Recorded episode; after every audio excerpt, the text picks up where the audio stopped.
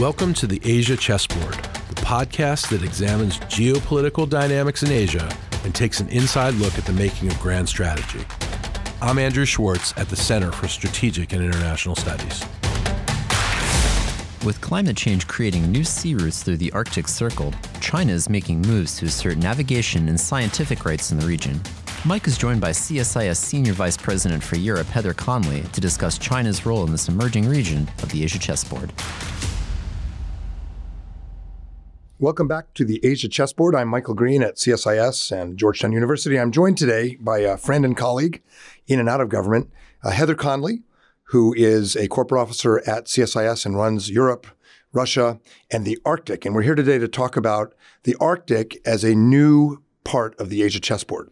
Welcome, Heather. Thanks, Mike. Great to be here we always like to help people figure out who you are and how you got here. And you're our first non-Asia hand in a way. Well, I'm very um, excited about being the first have, non-guest. I know you do have a connection to Asia through our mutual mentor, Rich Armitage. How'd you get into this business? Okay, well, I have the world's strangest story. I began as an intern at the State Department my last semester of my college uh, years, and um, it was during the first Gulf War. And I worked in the political military bureau, and I was hired after that. It was a great internship because so many of the military officers that were serving at state had had to return back to the Pentagon. Short story: I just had a very substantive internship, which I was then hired. And one of the portfolios I worked on was uh, the State Department has to approve the Global Defense Department's humanitarian assistance program. So, excess uh, Defense Department medical supplies, food supplies. It's a very tiny office. And I was just sitting on that portfolio for a while and enjoying it thoroughly. And then the Soviet Union broke apart. Well, even before that, a month before the Soviet Union broke apart, we actually tested sending medical supplies to Chernobyl children. And the State Department's enthusiasm for that little experiment uh, was great because they sent me as the State Department representative.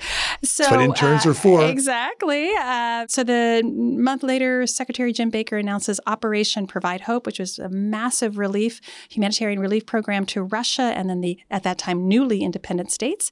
And the person he placed in charge of that effort was one Richard L. Armitage. So I was deployed to St. Petersburg, Russia, uh, for a month to distribute those supplies. And a month after, when I came back, uh, I was recruited to join Rich's team as the coordinator of all U.S. government assistance. He has been my mentor ever since. So I started this gig providing humanitarian and technical aid to Russia.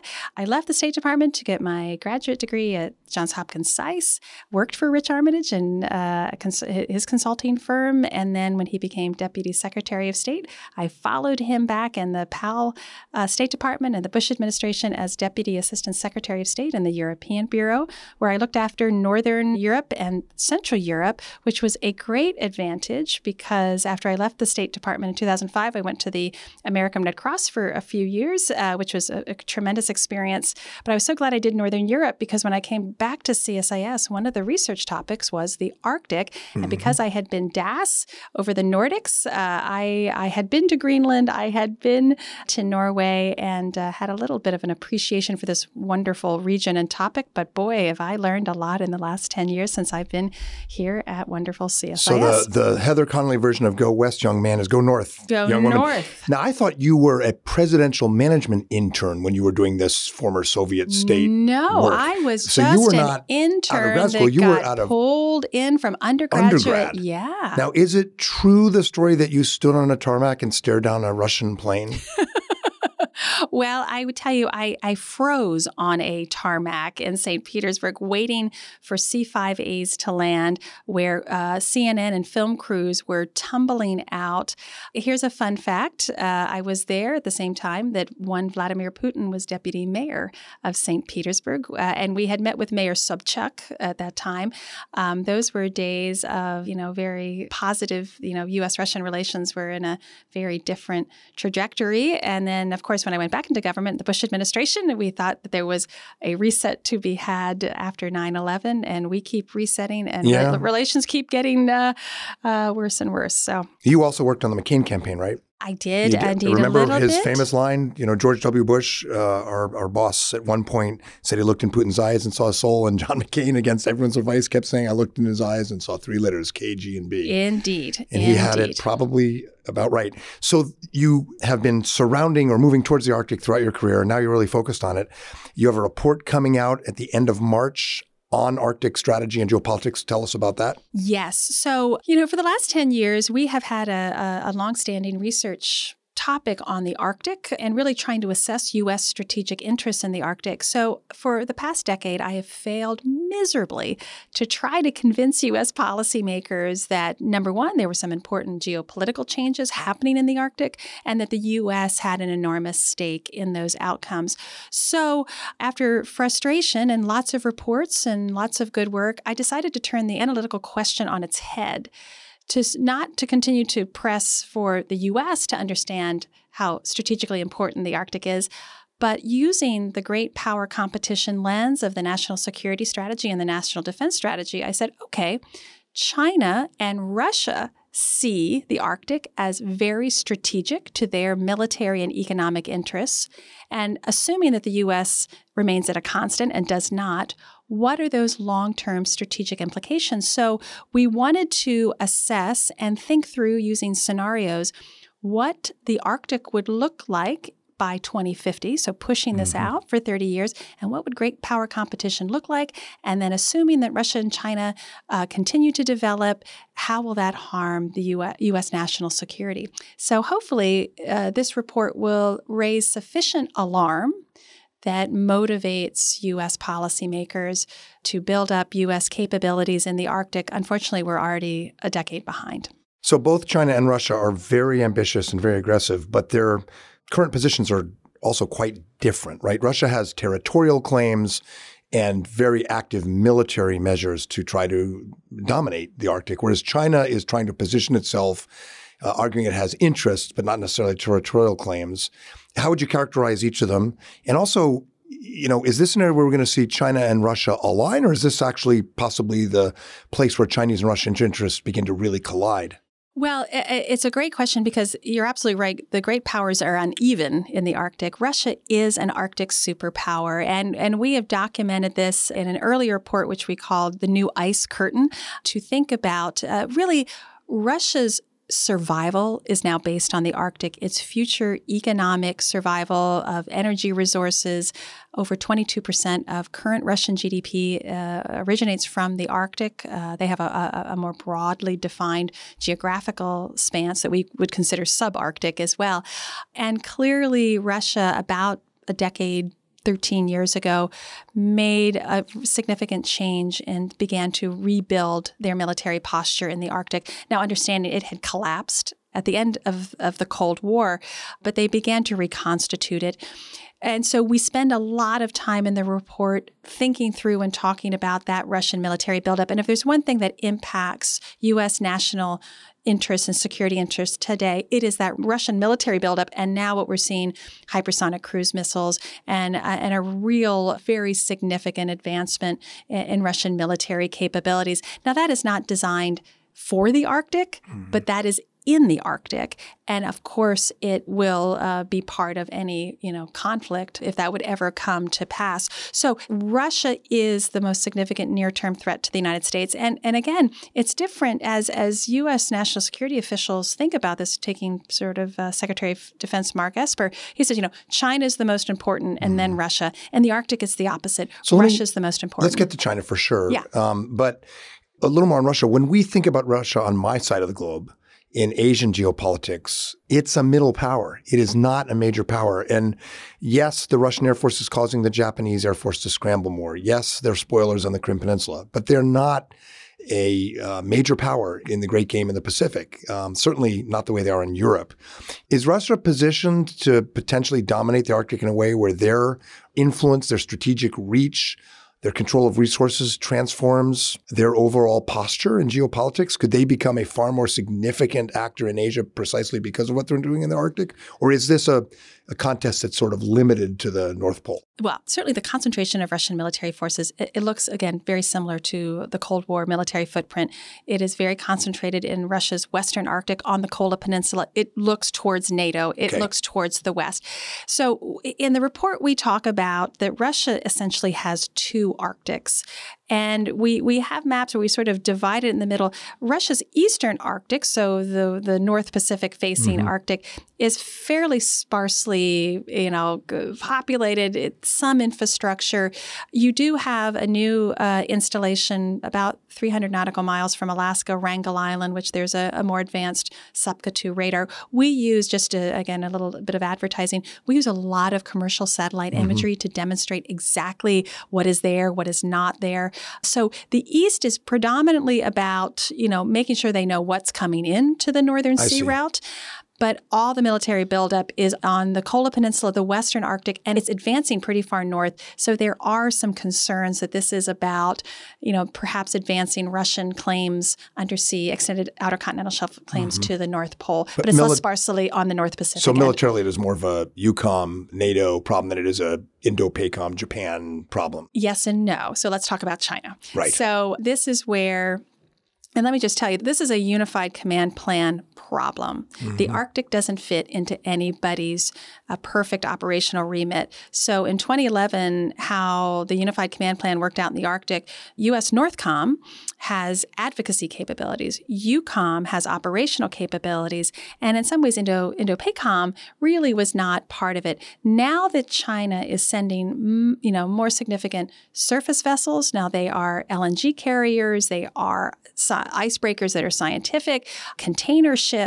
This is going to be increasingly uh, needs to be a focus of Indo-PACOM because we're going to see Chinese maritime traffic potentially with escorts going through the narrow Bering Straits to the Russian Arctic because the Chinese are investing a great deal in the Yamal liquefied natural gas plants. And, and that is really their interest in getting the LNG, also the mineral uh, resources as well.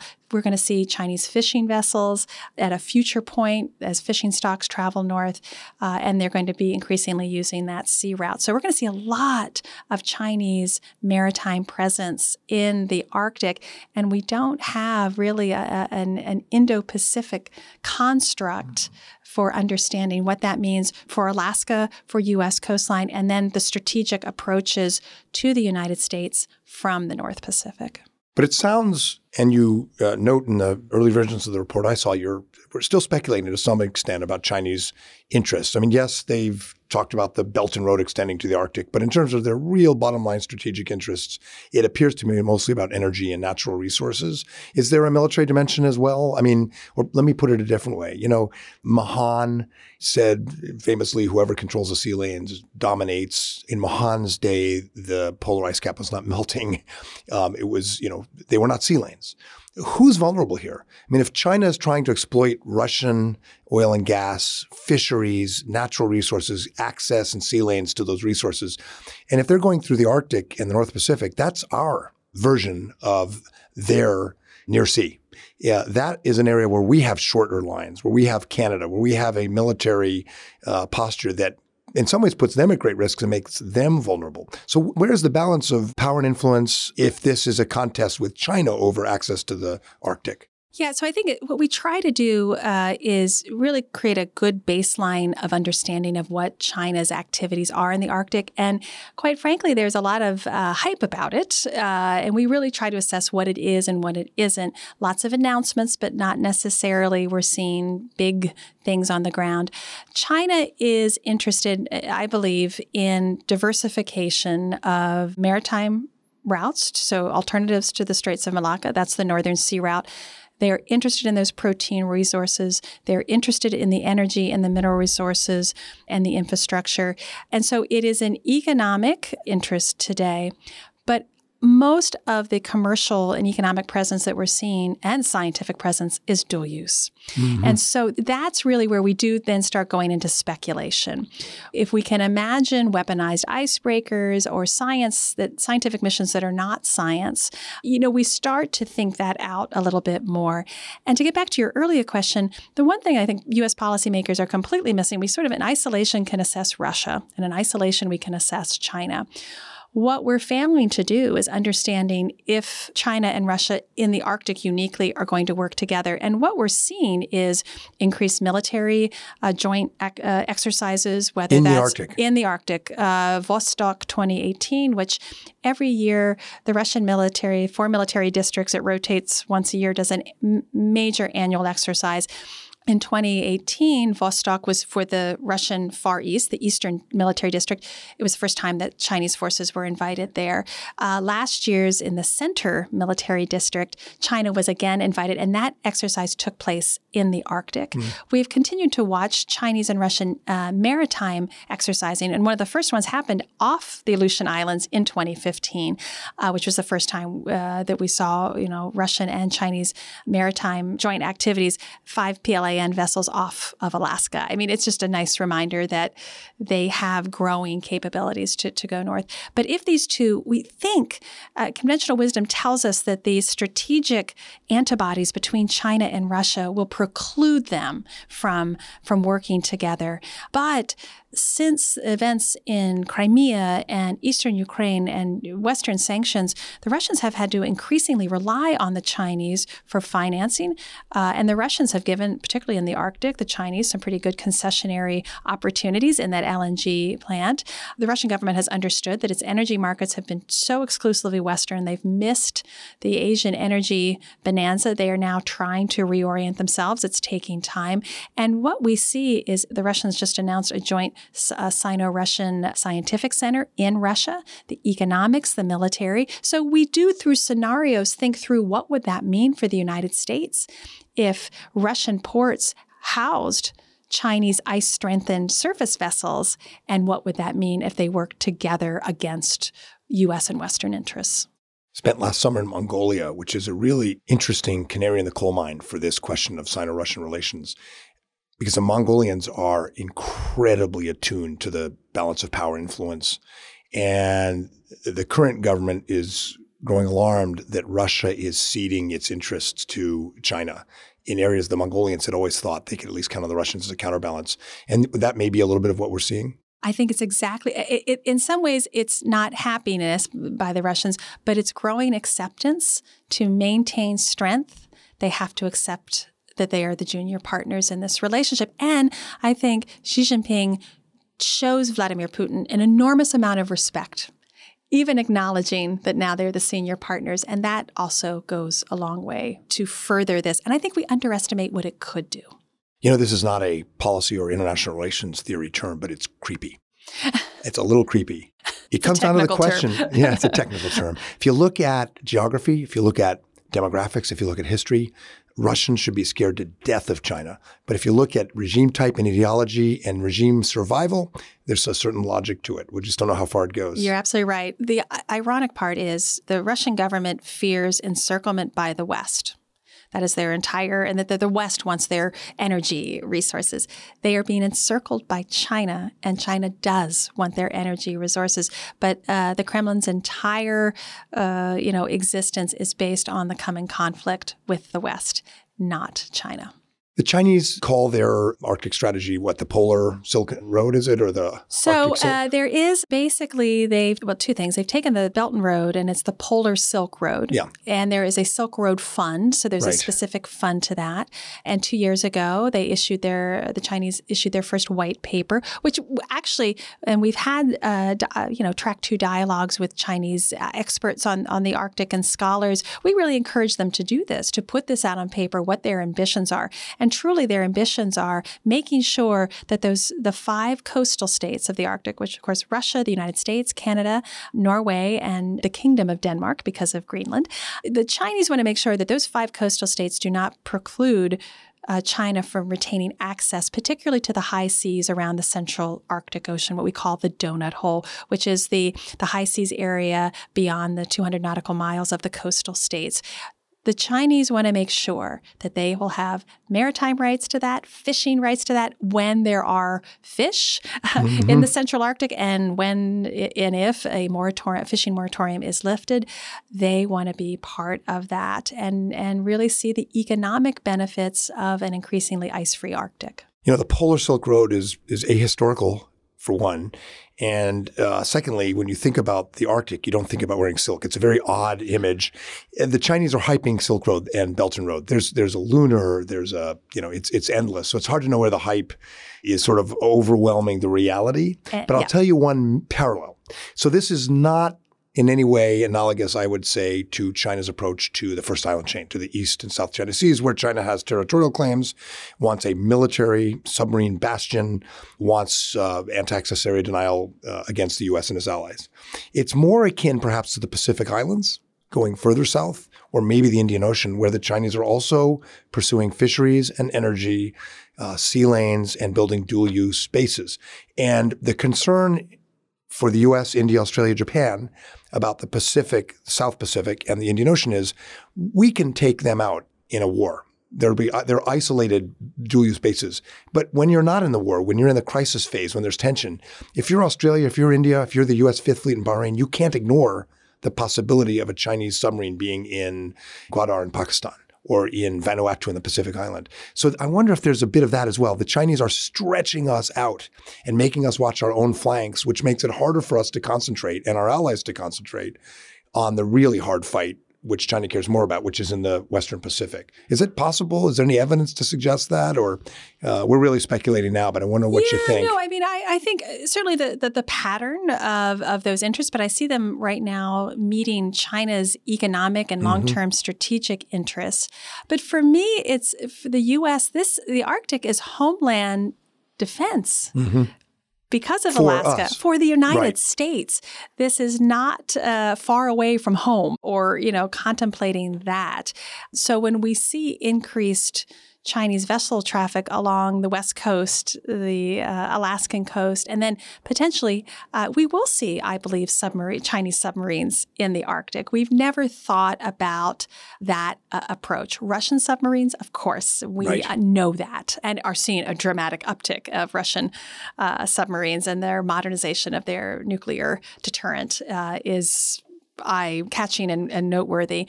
But we have to think of a future where there could be Chinese submarines yeah. in the in the Central Arctic as well. And what does that mean for homeland defense? What does that mean uh, to make sure that we are not blackmailed in any way? The Chinese complain loudly about our freedom of navigation operations in the South China Sea, but they do comparable things near Alaska, and that's going to yeah. be the future. It, it, may not be a deliberate strategy to um, draw our attention away from the Western Pacific in a crisis, but it's a reality that complicates our, our planning either way. Are we aligned with our democratic partners in Europe and Asia on this problem? Yes and no we uh, there's been a slow awakening that the Arctic is becoming increasingly contested. We worked very, uh, I think allies worked very hard over the last decade to try to not see this. You know, we kept saying the Arctic is exceptional, and you know, the, the our Norwegian colleagues kept always saying high north, low tensions. You know, we had to work very, very hard to make sure that the, the geopolitical tensions didn't creep into the Arctic. This was a false hope.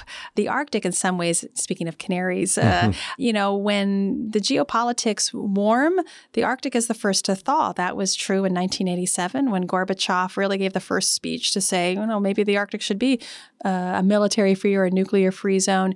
And when things began to uh, tense up again, the Arctic felt that. Mm-hmm. So it's actually, I, have always called it a, a geopolitical bellwether for us. But we try to ignore it because, quite frankly, the U.S. military does not want another assignment. They're already really busy with and stretched with what they have, so no one wanted to see this. But increasingly, we can't ignore it. So, two years ago, NATO uh, held its largest military exercise uh, centered in northern Norway, Trident Juncture. And that was really the first test of NATO really working in very difficult cold weather conditions, although it was in September. We've, you know, the US for the first time has rotating Marines in Norway. Mm-hmm. We are building new hangar space in Iceland at Keflavik because we're doing maritime patrol aircraft. It sort of feels like we're back, uh, yeah. uh, back to that. And if it's, it's very Russia focused, but this China element, in some ways, I, think uh, the U.S. government uh, very suddenly woke up and said, "Whoa, whoa, what, what's China doing here?" And of course, China had been in the Arctic really since 2004 with its first scientific center. It had been building bilaterally uh, its economic relationship with all the Arctic coastal states and members of the Arctic Council. And now you go to conferences uh, the Chinese delegations are the largest they, at the Arctic they are, but I got to tell you, and they're funding a lot of science. They are, but science. you know, you look at the list of countries that China is really pissing off right now, and right at the top are Canada, Sweden, Norway. Yes, I um, would say Canada and Sweden. Uh, exactly. They're not, yeah. You know, no, fair enough. So it raises the question whether um, we need some kind of grouping of like-minded states to manage Arctic. And I'd ask about where Asian allies fit. The only one that immediately comes to mind, of course, is Japan. So I will say Japan, Korea, Singapore. Over the last several years, everybody's creating Arctic envoys, everybody's creating white papers, drafting strategies. Again, some uh, propelled by economic interests. Mm-hmm. Certainly, Great Korean Icebreaker capabilities, ice strengthened oil platforms, you name it. I mean, I've seen the, the business opportunity as Arctic maritime routes opened up. Uh, I think our Japanese colleagues were one of the first to really understand China's growing interest in the Arctic. And I think they saw where this was a confluence of getting Russia uh, mm-hmm. uh, and understanding that Russia prioritized the Arctic. We don't have a place to talk about Arctic geopolitics. The Arctic Council, which is the main intergovernmental forum of the five Arctic coastal states, plus Iceland, Sweden, and Finland, and then the indigenous peoples, the permanent representatives, that body can only deal with um, environmental protection and sustainable development. It's really uh, based on, on science and working groups, very collaborative. Of course, China is an observer, Japan is an observer, Korea, even India is an observer. Uh, it's a growing body. But we don't have a place to speak about military developments. We don't have a place to speak about, um, you know, making sure dual use capabilities, that there's transparency or that we understand uh, each other. That's what we've been searching for because the last 10 years, we told ourselves, no, it's exceptional. We don't need any of this. We don't need any of this. And now we really do need a place to talk very much with Russia, I think, in the first instance. And then we have to bring China into that conversation. Well, if we're going to have a platform or a, a venue where we're talking about geopolitics, military issues in the Arctic with Russia or with China, then we're going to need a caucus. We're going to need a group of like minded states. We have this informal grouping we call the Quad in the Pacific and the Indian Ocean Japan, India, Australia, US. I don't think India's in this one necessarily, but I can imagine somewhere down the road that the US, Japan, Korea, uh, Norway, uh, and other like-minded NATO and, and Asian allies start forming an informal planning process to, to deal with this because the geopolitics just keep getting more complicated. The Asia chessboard is expanding north. And Heather Conley, thanks for helping us understand it what can I say? It's a cool place. it's extremely cool. And Mike, thank you so much. I'm very honored to be a uh, your first non-Asian guest. Thank yeah, you so well, much. Our first Arctic guest for our sure. First Arctic guest. Congrats. the report comes out at the end of March. It's end on the geopolitics of, of the Arctic. Great power competition in the Arctic till 2050. Is this America's moment? I hope you enjoy it. Thank you. We'll have you back in 2050 and see how it went. All right. Thanks for listening. For more on strategy and the Asia program's work, visit the CSIS website at csis.org and click on the Asia program page.